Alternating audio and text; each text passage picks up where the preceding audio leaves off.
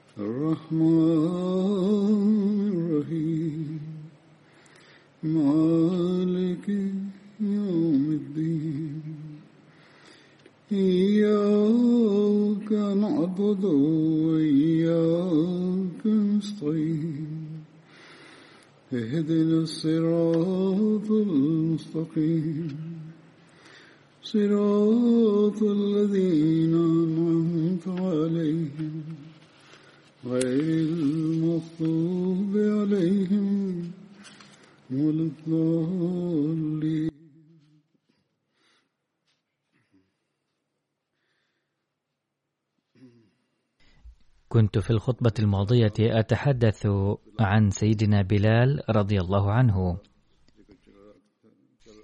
وبقي جزء من وقائع حياته والذي سوف أتناوله اليوم إن شاء الله.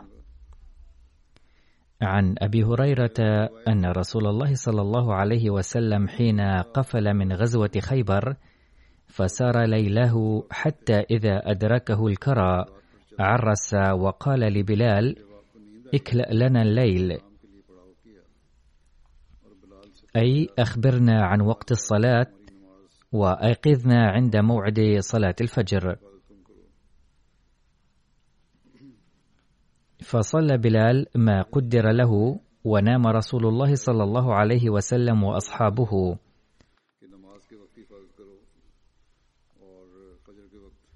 فلما تقارب الفجر استند بلال إلى راحلته مواجه الفجر فغلبت بلالا عيناه وهو مستند إلى راحلته فلم يستيقظ بلال ولا أحد من أصحابه حتى ضربتهم الشمس. فكان رسول الله صلى الله عليه وسلم أولهم استيقاظا ففزع رسول الله صلى الله عليه وسلم. فقال أي بلال؟ فقال بلال أخذ بنفس الذي أخذ بنفسك بأبي أنت وأمي يا رسول الله. قال اقتادوا. فاقتادوا رواحلهم شيئا ثم توضأ رسول الله صلى الله عليه وسلم وأمر بلالا فأقام الصلاة. فصلى بهم الصبح فلما قضى النبي صلى الله عليه وسلم الصلاة قال من نسي صلاة فليصلها إذا ذكرها.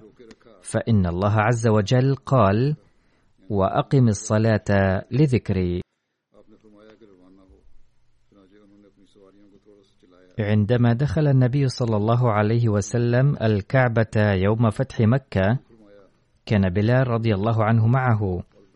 حيث جاء في رواية ما مفاده عن ابن عمر رضي الله عنهما أن رسول الله صلى الله عليه وسلم دخل الكعبة يوم الفتح ودعا بلالا وعثمان بن طلحة ففتحا الباب فدخل رسول الله صلى الله عليه وسلم ومعه بلال وأسامة بن زيد وعثمان بن طلحة وأغلقوا الباب. فمكث فيه النبي صلى الله عليه وسلم هناك برهة ثم خرج. يقول ابن عمر رضي الله عنه سبقت بسرعة وسألت بلالا فقال صلى رسول الله صلى الله عليه وسلم في الكعبة سألته أين؟ قال بين العودين.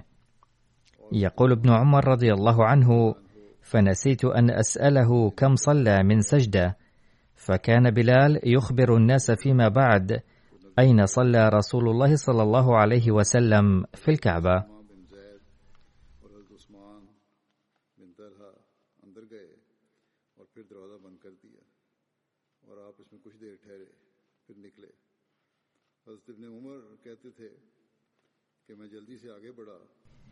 وعن ابن أبي مليكة أن النبي صلى الله عليه وسلم أمر بلالا يوم فتح مكة أن يؤذن على سقف الكعبة ففعل.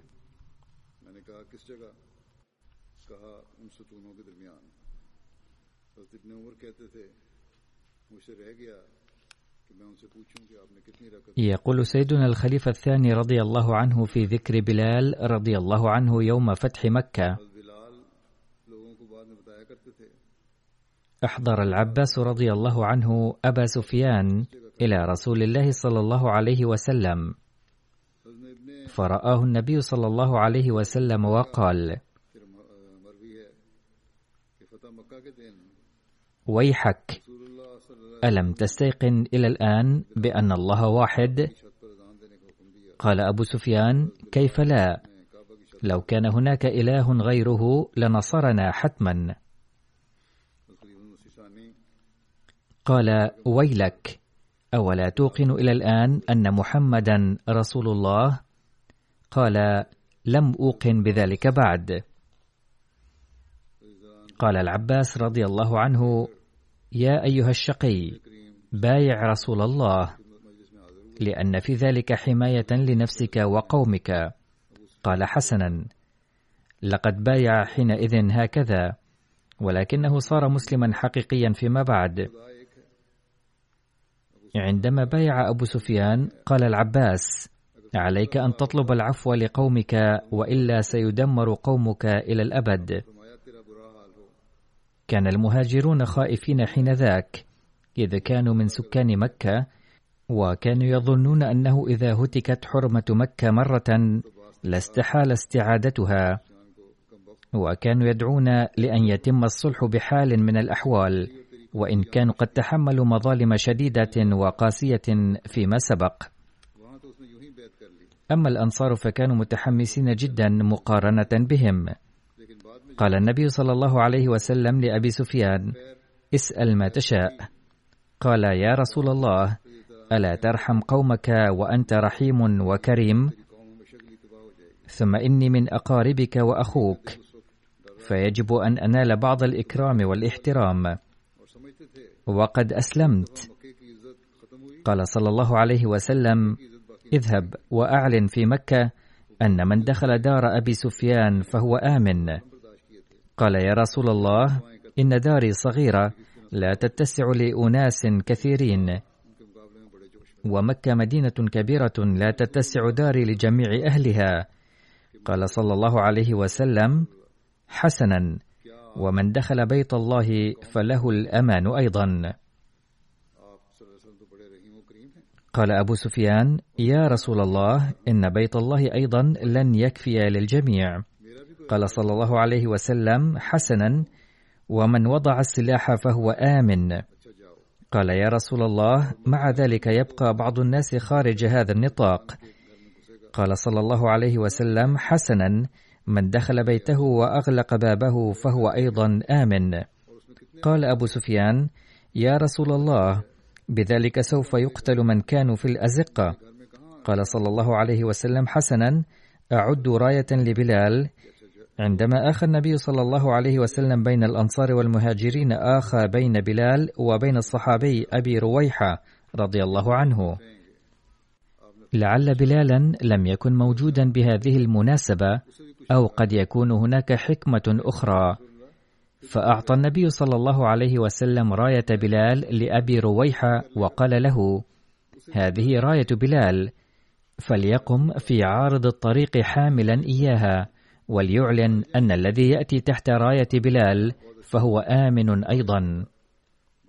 قال أبو سفيان هذا يكفي والآن ستنجو مكة كلها.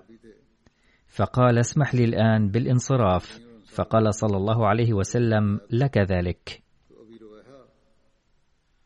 لقد وضع الزعيم السلاح بنفسه ولم يعد هناك داع للسؤال عن وصول الخبر أو عدم وصوله. دخل أبو سفيان مكة مذعورا وهو يعلن أيها الناس أغلقوا أبواب بيوتكم وضعوا أسلحتكم واذهبوا إلى بيت الله وقد نصبت راية بلال فاجتمعوا تحتها. فبدأ الناس بإغلاق الأبواب وبعضهم بدأ يدخلون الكعبة وألقوا الأسلحة خارج بيوتهم. وفي هذه الأثناء دخل جيش المسلمين مكة واجتمع الناس تحت راية بلال. الأمر العظيم في هذا الحادث كله هو راية بلال إذ قد رفع رسول الله صلى الله عليه وسلم راية بلال وقال من جاء تحت راية بلال فهو آمن. من المعلوم أن رسول الله صلى الله عليه وسلم كان هو السيد والزعيم ولكنه لم ينصب راية لنفسه.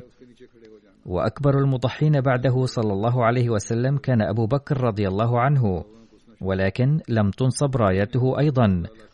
والزعيم الذي آمن بعده كان عمر ولم تنصب رايته.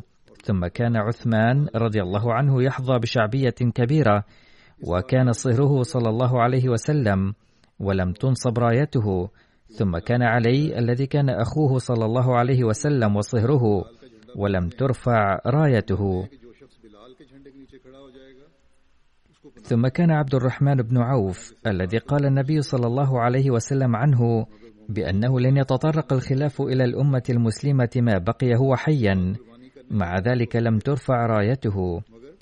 ثم كان العباس رضي الله عنه وكان عمه صلى الله عليه وسلم وإذا تكلم أحيانا أمام النبي صلى الله عليه وسلم بما ينافي الأدب فما كان صلى الله عليه وسلم يغضب عليه ولكنه صلى الله عليه وسلم لم يصنع رايته أيضا. إضافة إلى ذلك كان هناك الزعماء الكبار كلهم موجودين بمن فيهم خالد بن الوليد الذي كان ابن زعيم وكان بنفسه رجلا كبير الشأن كما كان عمرو بن العاص أيضا ابن زعيم وكذلك كان هناك أولاد زعماء كبار ولكن لم ترفع راية أحد منهم بل رفعت راية بلال رضي الله عنه وحده ما هو السبب في ذلك يا ترى؟ كان السبب وراء ذلك أنه عندما كان الهجوم يشن على الكعبة كان أبو بكر رضي الله عنه يرى أن الذين سيقتلون هم إخوته وأقاربه وقد قال أيضا من قبل يا رسول الله هل ستقتل أقاربك؟ فكان قد نسي المظالم وكان يعلم أنهم إخوته ومع أن عمر رضي الله عنه قال أن يقتل الكفار ولكن عندما أراد النبي صلى الله عليه وسلم العفو عنهم فلا بد أن يكون عمر سعيدا من الأعماق على أنه قد عفي عن أقاربه. ولعل عثمان وعليا أيضا يقولان بأنه قد عفى عن إخوتهما. ولا بأس إن مارسوا القسوة من قبل. ومن الممكن أن يكون النبي صلى الله عليه وسلم أيضا يفكر عند العفو عنهم أن فيهم عمه وإخوته وصهره وغيرهم من الأقارب. ولو عفى عنهم لا نعم ما فعله إذ قد نجا أقاربه. ولكن كان هناك شخص واحد فقط لم يكن لديه أقارب في مكة ولم يكن يملك أي قوة في مكة وما كان له صديق فيها. فكان هذا المسكين يظلم بما لم يظلم به أبو بكر ولا عمر ولا عثمان ولا علي. بل لم يظلم بمثله رسول الله صلى الله عليه وسلم أيضا.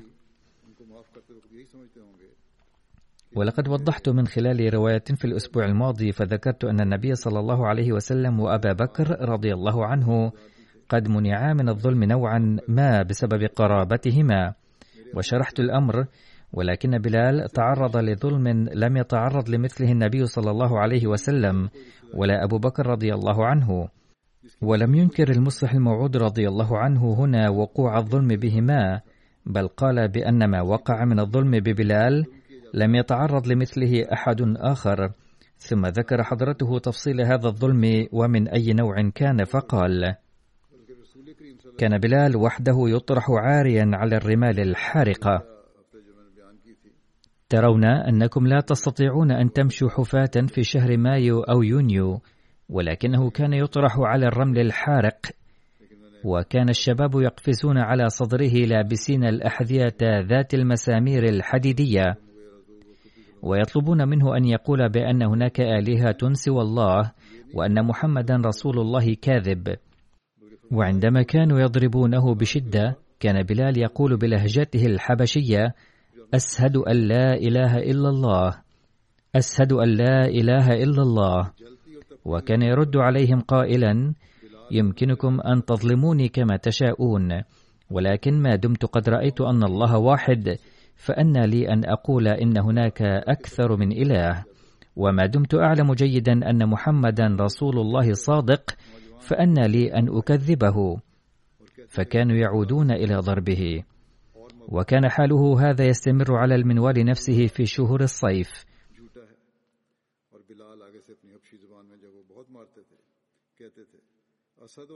أما في الشتاء فكانوا يربطون الحبل في قدميه ويجرونه على الحجارة في زقاق مكة فيجرح جلده.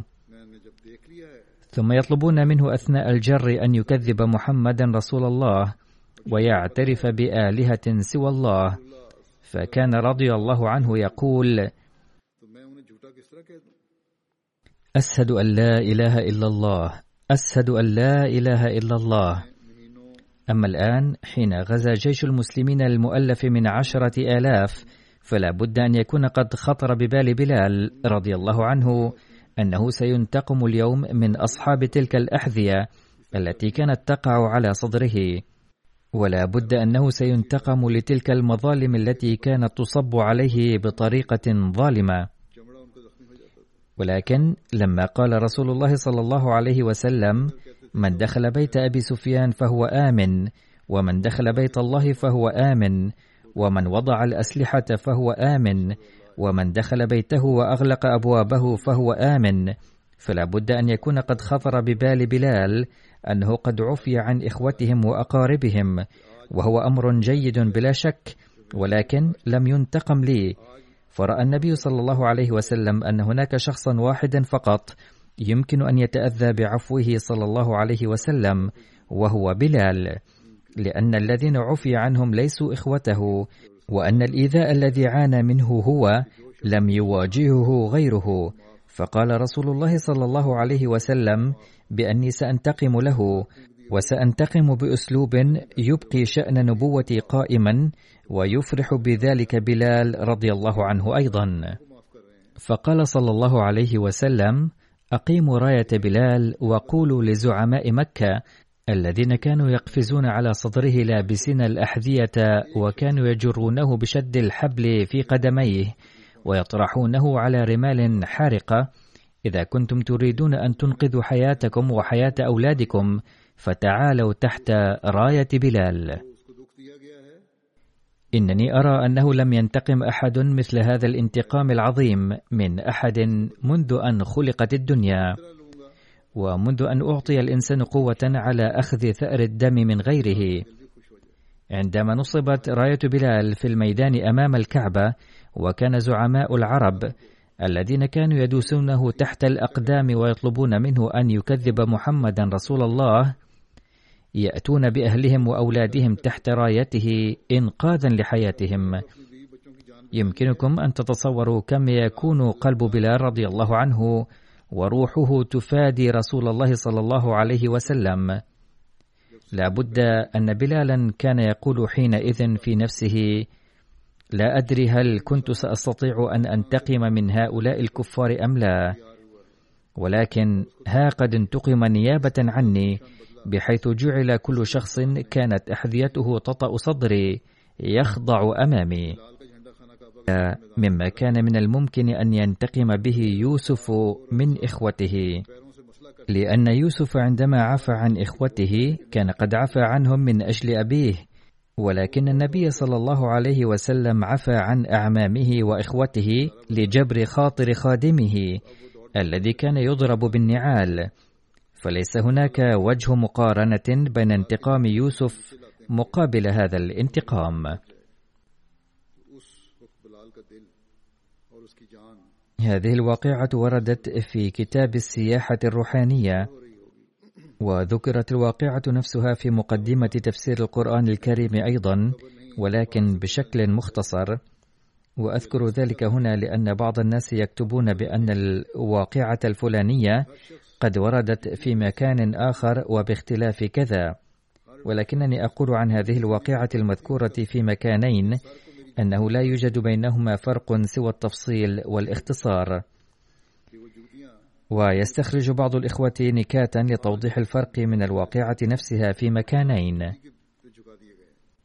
أما الواقعة الحالية فقد ذكرت في كلا المكانين بصورة واحدة من ناحية جزئيات الحادث ومن ناحية النتيجة أيضا أما ما ذكر هنا في مقدمة تفسير القرآن فهو كالتالي سأل أبو سفيان رسول الله إذا لم يسل أهل مكة سيفا فهل سيكونون آمنين؟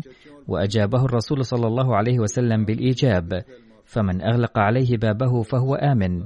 وهنا تدخل العباس قائلا يا رسول الله إن أبا سفيان رجل يحب الفخر فاجعل له شيئا. قال نعم. من دخل دار أبي سفيان فهو آمن ومن دخل المسجد الحرام فهو آمن ومن ألقى سلاحه فهو آمن ومن أغلق عليه بابه فهو آمن ومن دخل دار حكيم بن حزام فهو آمن. وبعد ذلك نادى الرسول صلى الله عليه وسلم أبا رويحة الذي كان قد آخى صلى الله عليه وسلم بينه وبين العبد الحبشي بلال وقال الآن أسلم رايتي لأبي رويحة وأعلن من قام تحت راية أبي رويحة فهو آمن. وفي نفس الوقت أمر بلالا أن يمضي أمام أبي رويحة مناديا من قام تحت راية أبي رويحة فهو آمن. هذا أمر إضافي في هذا المقتبس. فما ألطف الحكمة التي يكنها أمر النبي صلى الله عليه وسلم هذا فكانوا أهل مكة يربطون قدمي بلال بالحبال ويجرونه في أزقة مكة. فأزقة مكة لم تكن آمنة لبلال بل كانت محل التعذيب والاستهزاء والإهانة. تخيل النبي صلى الله عليه وسلم مدى رغبة الانتقام المتكررة في قلب بلال ذلك اليوم. وخطر بباله أن من الضروري جدا أن ينال انتقام رفيقه الوفي. ولكن في الحدود التي أحاط بها الإسلام رغبة الانتقام هذه. فلم ينتقم صلى الله عليه وسلم لبلال بسل السيوف وضرب أعناق الذين اضطهدوه ولكنه بدلا من ذلك أعطى الراية لأخي بلال وكلف بلالا بمهمة عرض السلام على معذبيه السابقين تحت الراية التي يحملها أخوه فما أروع ذلك الانتقام وما أجمله. ولنتخيل صورة بلال وهو يمشي بين يدي أخيه مناديا بصوت عال يا أهل مكة تعالوا لتقوموا تحت راية أخي لتنالوا السلام. فكان قلبه يخلو تلقائيا من عواطف الانتقام. وكان قد أحس أن الانتقام الذي حدده له النبي صلى الله عليه وسلم يستحيل أن يكون له انتقام أروع وأجمل من ذلك. ثم يقول سيدنا الخليفة الثاني رضي الله عنه عن صبر سيدنا بلال ومركزه يوم فتح مكة هذه المظالم قد مورست على بلال فالاضطهاد الذي كان يتلقى بلال في مكة قد مر بيانه سابقا أيضا وهل تعرفون كيف أكرم النبي صلى الله عليه وسلم يوم فتح مكة بلالا ذلك العبد الحبشي الذي كان من كبار زعماء مكة يرقصون على صدره وكيف انتقم له من الكفار؟ فقد سلم لبلال راية وأعلن يا أهل مكة إن كنتم تريدون السلام من الهلاك فأتوا تحت راية بلال. فكأن بلالا الذي كان يرقص على صدره كبار زعماء مكة إذلالا له قال بحقه لأهل مكة إذا كان هناك إمكان لنجاة أرواحكم فالطريق الوحيد له أن تخضعوا لسيادة بلال مع أن بلالا كان عبدا أما هم فكانوا أسيادا. فالنتيجة هي نفسها سواء سلم النبي صلى الله عليه وسلم الراية بيد بلال شخصيا أو نصبها باسمه أو سلمها لأخيه وأرفقه بلالا. فالحدث نفسه مع اختلاف بسيط وتستخرج النتيجة نفسها أيضا.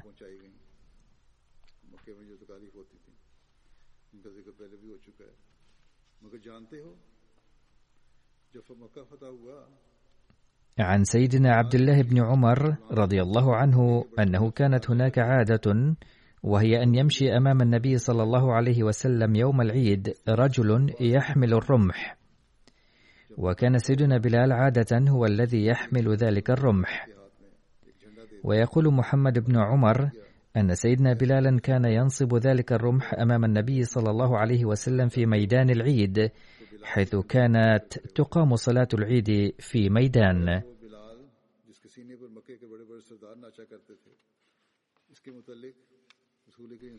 وفي رواية أن نجاشي الحبشة كان قد أهدى للنبي صلى الله عليه وسلم ثلاثة رماح فاحتفظ النبي صلى الله عليه وسلم بأحدها لنفسه وأعطى الثاني لسيدنا علي بن أبي طالب وأعطى الثالث لسيدنا عمر بن الخطاب رضي الله عنهم. والرمح الذي كان قد احتفظ به النبي صلى الله عليه وسلم كان بلال يحمله يوم العيد ويمشي أمام النبي صلى الله عليه وسلم حتى ينصبه في ميدان صلاة العيد فيصلي صلى الله عليه وسلم اتجاهه. وبعد وفاة النبي صلى الله عليه وسلم كان يمشي سيدنا بلال حاملا ذلك الرمح أمام سيدنا أبي بكر رضي الله عنه.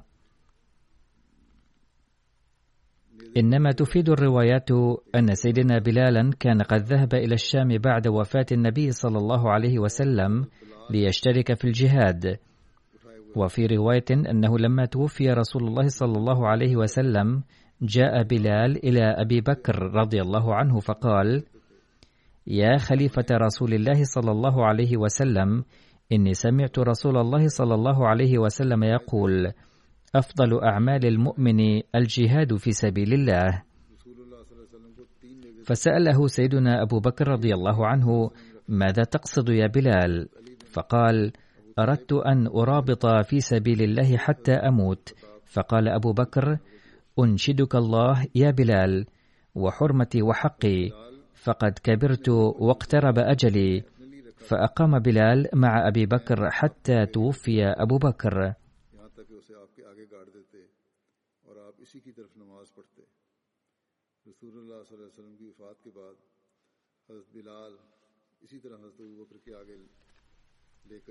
فلما توفي جاء بلال إلى عمر رضي الله عنه فقال له كما قال لأبي بكر فرد عليه كما رد أبو بكر فأبى. وأصر على الخروج للجهاد. فقال له عمر إلى من أعهد رفع الأذان بعدك؟ فقال إلى سعد لأنه قد أذن في حياة النبي صلى الله عليه وسلم. فأمر سيدنا عمر رضي الله عنه سعدا أن يؤذن وأولاده بعده وأذن لبلال بالخروج للجهاد إثر إصراره.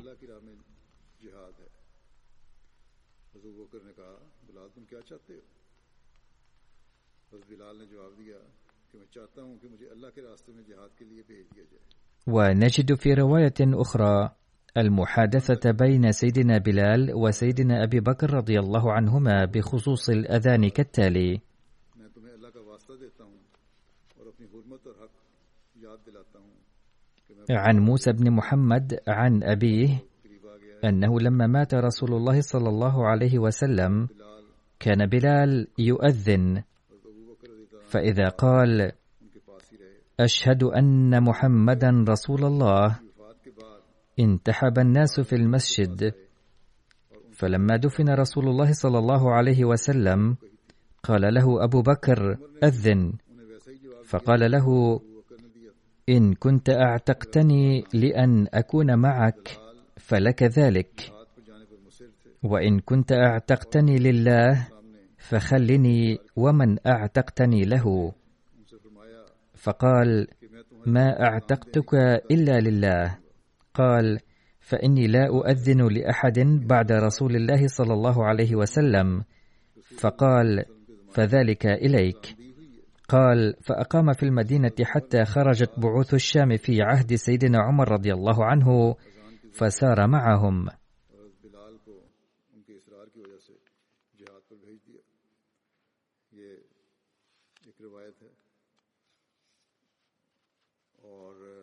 ایک روایت میں حضرت بلال اور حضرت ابوبکر کے اذان دینے کے حوالے سے جو مکالمہ ہوا اس کا یوں ذکر ملتا ہے کہ بن محمد اپنے والد سے روایت کرتے ہیں وبحسب رواية في أسد الغابة قال بلال لأبي بكر رضي الله عنه إن كنت أعتقتني لنفسك فاحبسني وإن كنت أعتقتني لله تعالى فذرني أذهب إلى الله تعالى فقال اذهب فذهب إلى الشام فكان بها حتى مات. معظم الروايات تقول بأنه لم يذهب في عهدي أبي بكر رضي الله عنه بل ذهب في عهد عمر رضي الله عنه. وقيل إنه أذن لأبي بكر رضي الله عنه بعد النبي صلى الله عليه وسلم أسد الغابة وجاء في رواية أن بلالا مرة رأى النبي صلى الله عليه وسلم في منامه وهو يقول: ما هذه الجفوة يا بلال؟ ما آن لك أن تزورنا؟ فانتبه حزينا فركب إلى المدينة لأنه كان يقيم في الشام. فأتى قبر النبي صلى الله عليه وسلم وجعل يبكي عنده ويتمرغ عليه. فأقبل الحسن والحسين فجعل يقبلهما ويضمهما فقالا له نشتهي أن تؤذن في السحر. فعلى سطح المسجد فلما قال الله أكبر الله أكبر. ارتجت المدينة. فلما قال أشهد أن لا إله إلا الله زادت رجتها. فلما قال أشهد أن محمد رسول الله خرج النساء من خدورهن. فما رؤي يوم أكثر باكيا وباكية من ذلك اليوم. تذكر الناس زمن النبي صلى الله عليه وسلم فاضطربوا.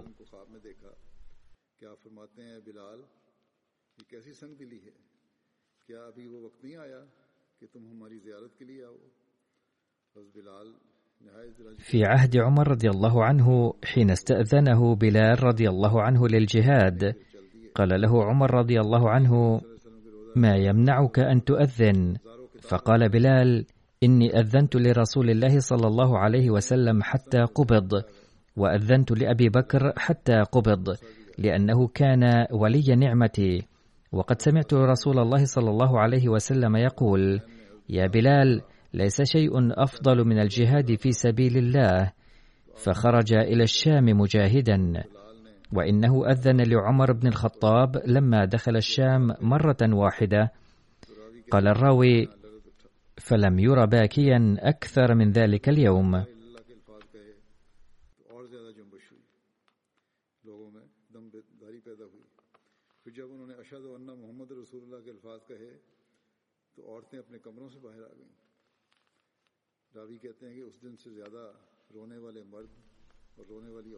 قال الخليفة الثاني للمسيح الموعود عليه السلام وهو يذكر الأيام الأخيرة من حياة بلال رضي الله عنه.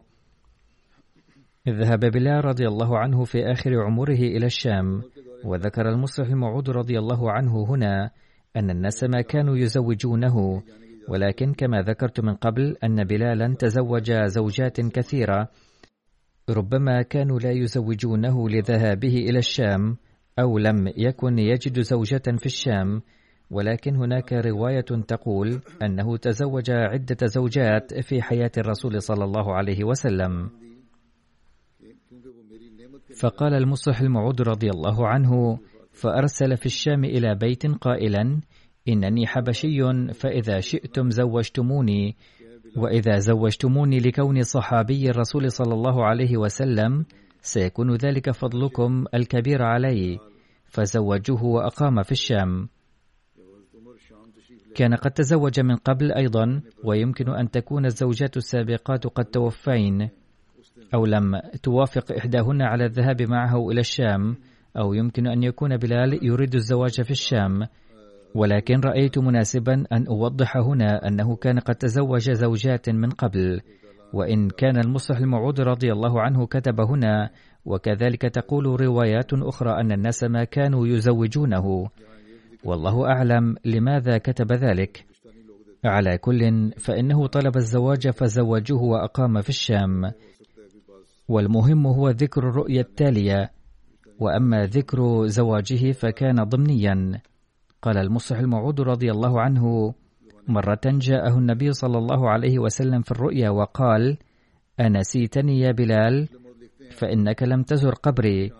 فقام بلال فورا وأعد للسفر وقصد المدينة فأتى قبر النبي صلى الله عليه وسلم فجعل يبكي عنده حتى علم الناس بمجيئه. فأقبل الحسن والحسين اللذان كانا قد كبرا آنذاك فقالا له كنت تؤذن في زمن رسول الله صلى الله عليه وسلم؟ قال نعم. فقالا نرجو أن نسمع أذانك. ففعل وسمعه الناس.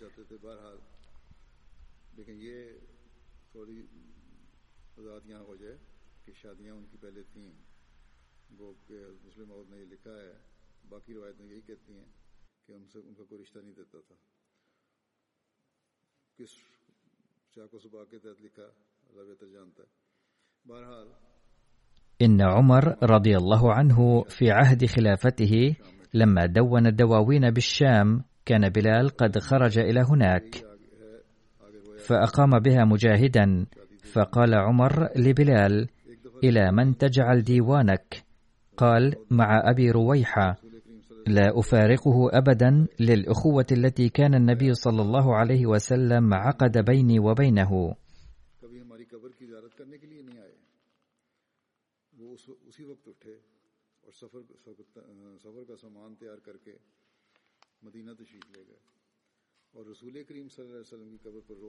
وهناك رواية عن نزاهة بلال وصدقه. قال عمرو بن ميمون حدثني أبي. أن أخا لبلال كان ينتمي في العرب ويزعم أنه منهم فخطب امرأة من العرب فقالوا إن حضر بلال زوجناك. قال فحضر بلال فقال أنا بلال بن رباح وهذا أخي وهو امرؤ سوء سيء الخلق والدين. فإن شئتم أن تزوجوه فزوجوه وإن شئتم أن تدعوه فدعوه. فقالوا من تكن أخاه نزوجه فزوجوه.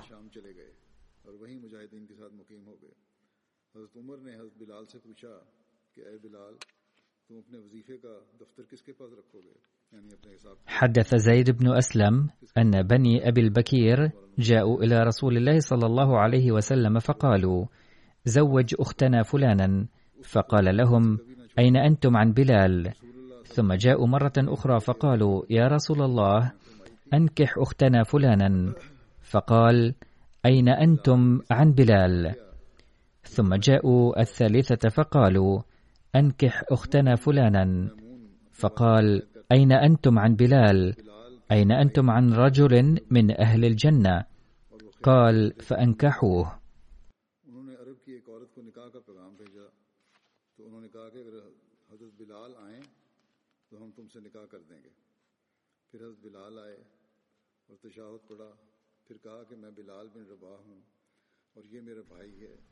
لقد قلت آنفا أن حضرة المصلح الموعود قد كتب أن سيدنا بلالا لم يتزوج ويبدو أنه ربما كتب ذلك في سياق آخر لا نعرفه إذ كان بلال رضي الله عنه متزوجا وهذه الرواية أيضا تؤكد ذلك.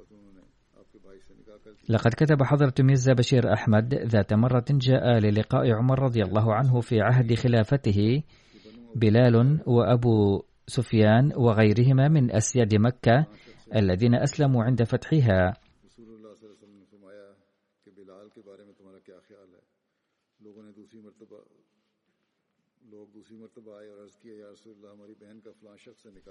أقول يبدو أن ذكر بلال قد أضيف في هذه الجملة. ذات مرة جاء للقاء عمر رضي الله عنه في عهد خلافته أسياد مكة واتفق أن حضر في الوقت نفسه بلال وعمار وصهيب وغيرهم أيضا للقاء عمر رضي الله عنهم. وكان هؤلاء قد عاشوا عبيدا وكانوا فقراء جدا ولكنهم كانوا من الذين أسلموا في أوائل الإسلام. ولما أخبر عمر رضي الله عنه بذلك دعا للقاء بلالا وغيره من هؤلاء العبيد قبل أولئك الزعماء. ويبدو أن أبا سفيان كانت لا تزال فيه بقية من نزعة الجاهلية ولما رأى هذا المشهد استشاط غضبا وبدأ يقول هل كان علينا أن نرى هذا العار؟ ننتظر للقاء ويكرم هؤلاء العبيد باللقاء قبلنا. فلم يلبث سهيل أن رد على أبي سفيان وقال من المذنب في ذلك؟ لقد قام محمد صلى الله عليه وسلم بدعوتنا جميعا إلى الله تعالى فسارع هؤلاء إلى تلبية ندائه. أما نحن فتأخرنا في ذلك فلم لا يفضل هؤلاء علينا. وقد ذكر حضرة المصلح الموعود رضي الله عنه هذه الواقعة على النحو التالي مبينا مكانة سيدنا بلال رضي الله عنه. جاء سيدنا عمر رضي الله عنه إلى مكة في خلافته ذات مرة فجاء للقائه العبيد الذين كانوا يجرون من النواصي واحد تلو الآخر. وكان اليوم يوم عيد وكان أبناء كبار أسياد مكة قد حضروا عند عمر رضي الله عنه ليسلموا عليه قبل قدوم هؤلاء العبيد.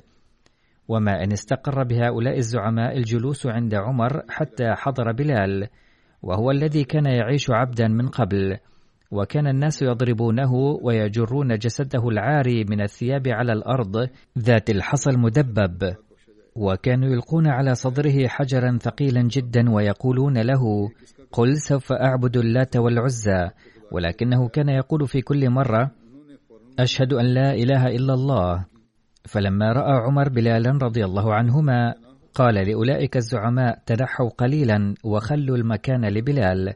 فلما أخذ بلال مجلسه جاء صحابي آخر من العبيد فقال عمر لهؤلاء الزعماء تأخروا قليلا وأفسحوا لفلان. ولم يمضي وقت طويل حتى جاء صحابي آخر من العبيد. فما كان من سيدنا عمر رضي الله عنه إلا أن قال لهؤلاء الزعماء كالسابق تنحوا قليلا وأفسحوا له.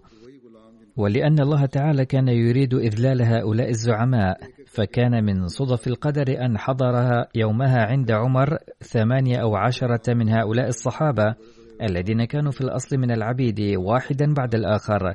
فظل عمر رضي الله عنه يأمر هؤلاء الزعماء في كل مرة تنحوا قليلا وأفسحوا المجال لهذا القادم. في تلك الأيام لم تكن تبنى صالات كبيرة وإنما كانت هناك غرف بسيطة لا تسع أناسا كثيرين. فلما امتلأت الغرفة بالصحابة العبيد اضطر هؤلاء الزعماء للجلوس في مكان الأحذية. فلم يطيقوا هذا الخزي فخرجوا من المجلس على الفور وقالوا فيما بينهم لم نرى يوما أشد خزيا من هذا. فهؤلاء العبيد الذين كانوا يختموننا قد أجلسوا في صدر المجلس وأجبرنا على الجلوس في الخلف.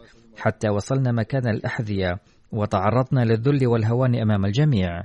فلما سمع كلامهم أحدهم الذي كان أكثرهم ذكاء قال لا شك أننا قد لقينا الخزي والهوان اليوم ولكن السؤال من هو المسؤول عن ذلك؟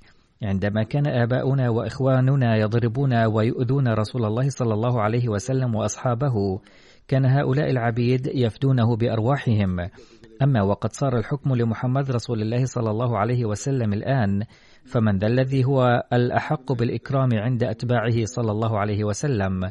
هل يكرمونكم أنتم الذين كنتم تؤذونه صلى الله عليه وسلم أم يكرمون هؤلاء العبيد الذين كانوا يضحون بأرواحهم في سبيل الإسلام؟ ولذلك فإن هؤلاء العبيد أحق بالتكريم منا. فلماذا تشتكون من هذه المعاملة اليوم؟ فبسبب تصرفات آبائنا لم نلقى المعاملة التي تلقاها هؤلاء العبيد. فأدركوا الأمر الواقع عندما شرحه لهم هذا الشخص الفطين من بينهم. فقالوا فيما بينهم؟ لقد أدركنا الحقيقة ولكن هل من علاج لهذه الإهانة أم لا؟ لا شك أن آباءنا قد ارتكبوا ذنبا كبيرا ولكن هل من كفارة لهذا الذنب تغسل وصمة العار هذه عن جباهنا؟ وبعد مداولات قالوا لا نجد حلا لذلك ثم قرروا جميعا وقالوا تعالوا نسأل سيدنا عمر عن علاج هذه الوصمة.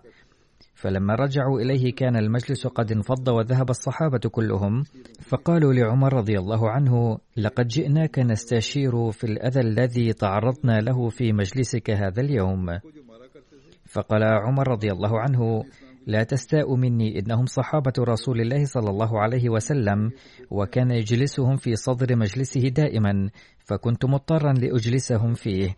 لا شك أنكم قد تأذيتم كثيرا فيما فعلت لكني كنت مضطرا فقالوا نحن ندرك اضطرارك لكننا جئنا نسألك فقط هل من سبيل إلى غسل هذا العار؟ وهل هناك ماء يمكن به غسل هذه الوصمة؟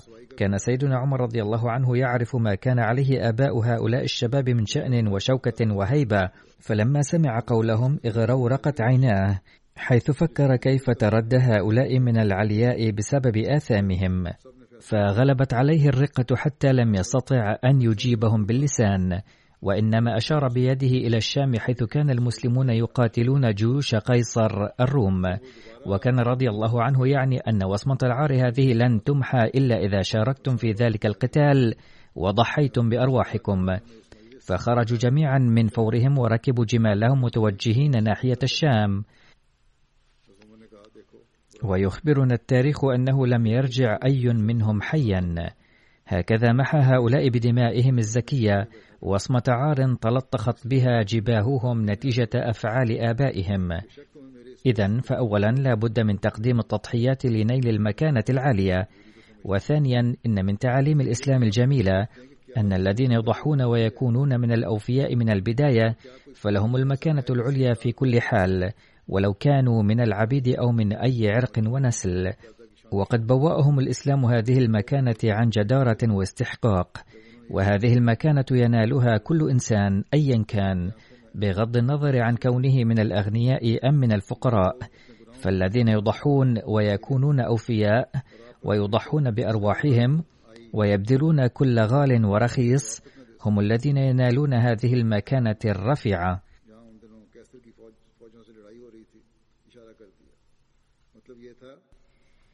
إن ذكر سيدنا بلال رضي الله عنه لا يزال جاريا وسوف أتناوله بالبيان فيما بعد إن شاء الله.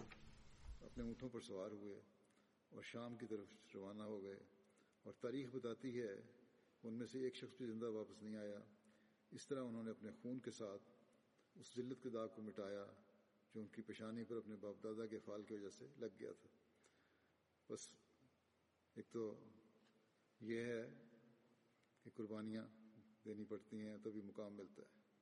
اور اسلام کی یہ خصوص تعلیم ہے کہ جو قربانیاں کرنے والے ہیں، جو شروع سے ہی وفا دکھانے والے ہیں، ان کا مقام بہرحال اونچا ہے، چاہے وہ حبشی غلام ہو یا کسی نسل کا غلام ہو۔ اور یہ وہ مقام ہے جو اسلام نے حق پر رکھا ہے، جو اپنی میرٹ پر رکھا ہے۔ اور ہر ایک کو ملتا ہے۔ یہ نہیں کہ کون امیر ہے، کون غریب ہے۔ قربانیاں کرنے والے ہوں گے، وفا کرنے والے ہوں گے، اپنی جانیں نثار کرنے والے ہوں گے۔ ہر چیز قربان کرنے والے ہوں گے تو ان کو مقام ملے گا۔ ان شاء اللہ تعالیٰ یہ ذکر جو ہے بلال کا، یہ ابھی جاری ہے، آئندہ بھی بیان ہوگا۔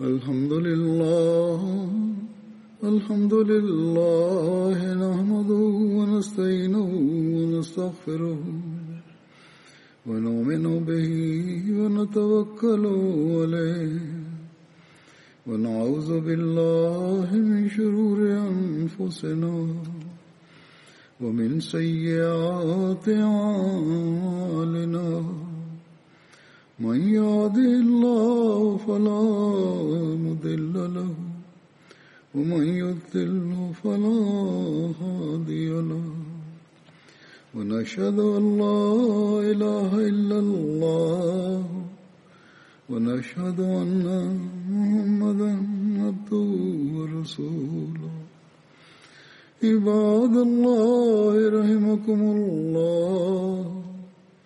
إن الله يأمر بالعدل والإحسان وإيتاء ذي القربى وينهى عن الفحشاء والمنكر والبغي يعظكم لعلكم تذكرون.